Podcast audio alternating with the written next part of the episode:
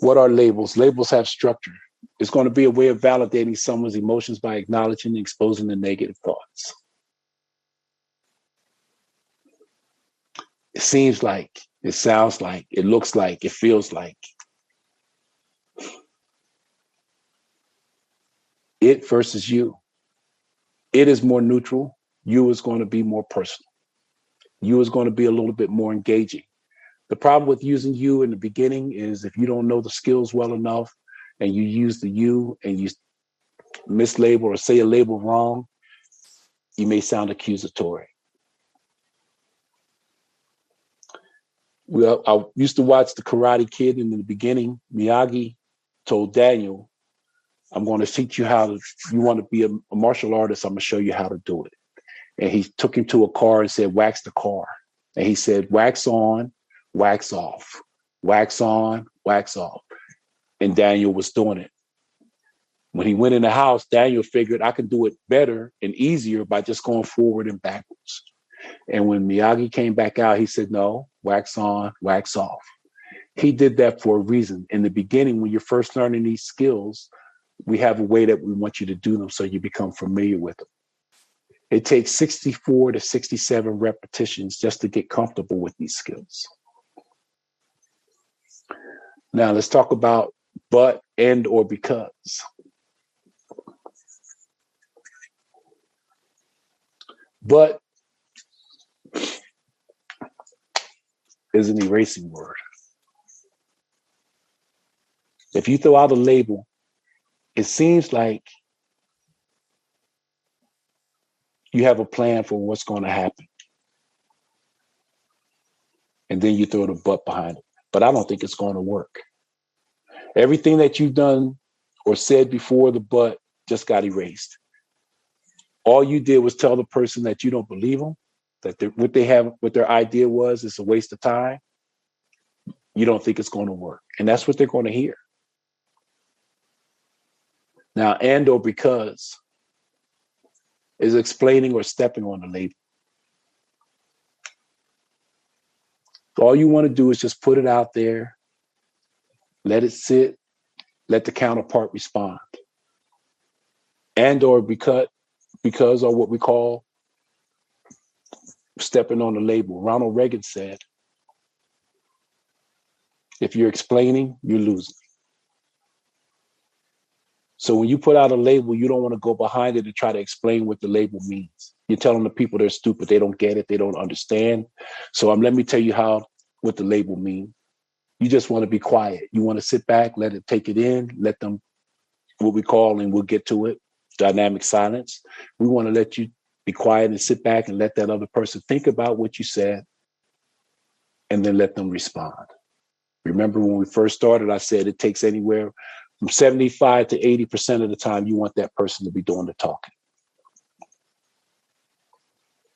Any questions so far, Barbara? No, not right now. All right. So what are labels? Labels are just verbal observations of the counterpart's emotions, motivations, the driving forces, circumstances, or dynamics. It's your interpretation of the data that they're giving. What are they telling you? What are you hearing? What are you seeing? Emotions are usually the easiest thing to pick up first since they're the most obvious. If you see somebody's angry, you can label that. It seems like you're angry.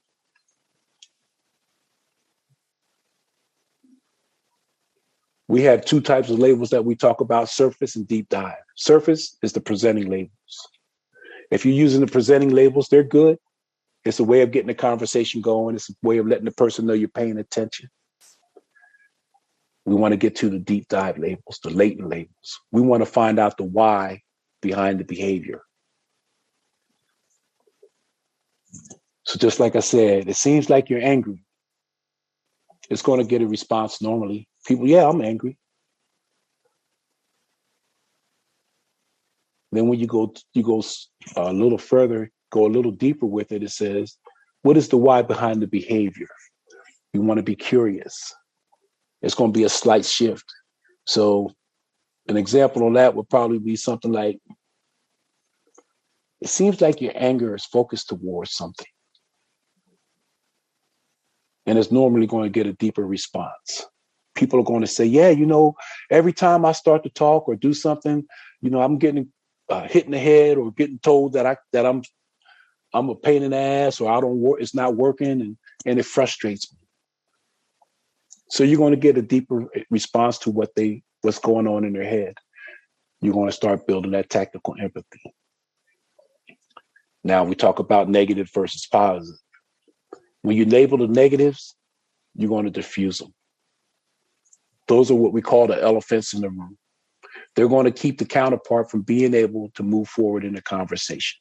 It's always going to be lingering in their head. How many times have you guys been in a conversation and you're thinking about something else? You're waiting for them to talk about something, or you're waiting to get an opportunity to talk about something negative that's going on in with the company or the counterpart. So you're not even really paying attention to the conversation. If you're doing it, your counterpart is probably doing it too. So the negative labeling, you want to diffuse it. You want to get out in front of it. You want to get out in front of the elephant that's in the room. You want to get them to start thinking clearly. You want them to listen to the conversation. You want them to express what's going on. You want them to tell you more, but they have that sitting in their head, so they're not really focused. Labeling the positive is going to reinforce it. If they're holding a conversation and they talk about something positive that you've done in the company or that's helping the negotiations, you want to reinforce it. Sounds like that's important to you. It seems like you really appreciate when good things are going the way they should. And now they're reinforcing it. Yeah, yeah, yeah. They're getting that hit of what we call dopamine. They're getting excited. They want to do more business with you. Anybody that's gotten that hit of dopamine, we all like it. And Sandy's on the call, and I know she don't want to talk, but she tell the story about her daughter coming home, how excited she gets.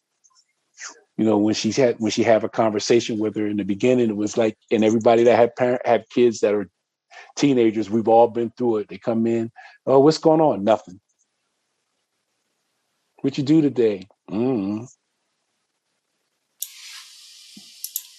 you get a chance to hit them with a positive, seems like you had a great day today.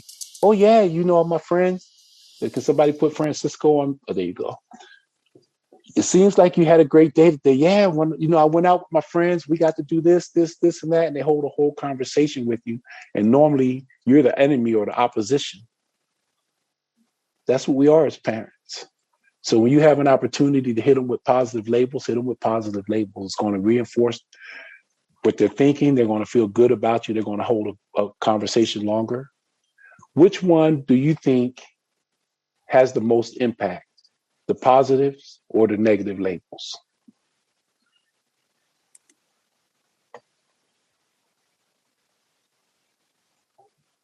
Okay, Troy, we have positives. Some people are saying negatives. Actually, more negatives than positives. Okay. Whoever said the positive, have somebody come up who said the positive. Lee, would you like to come up?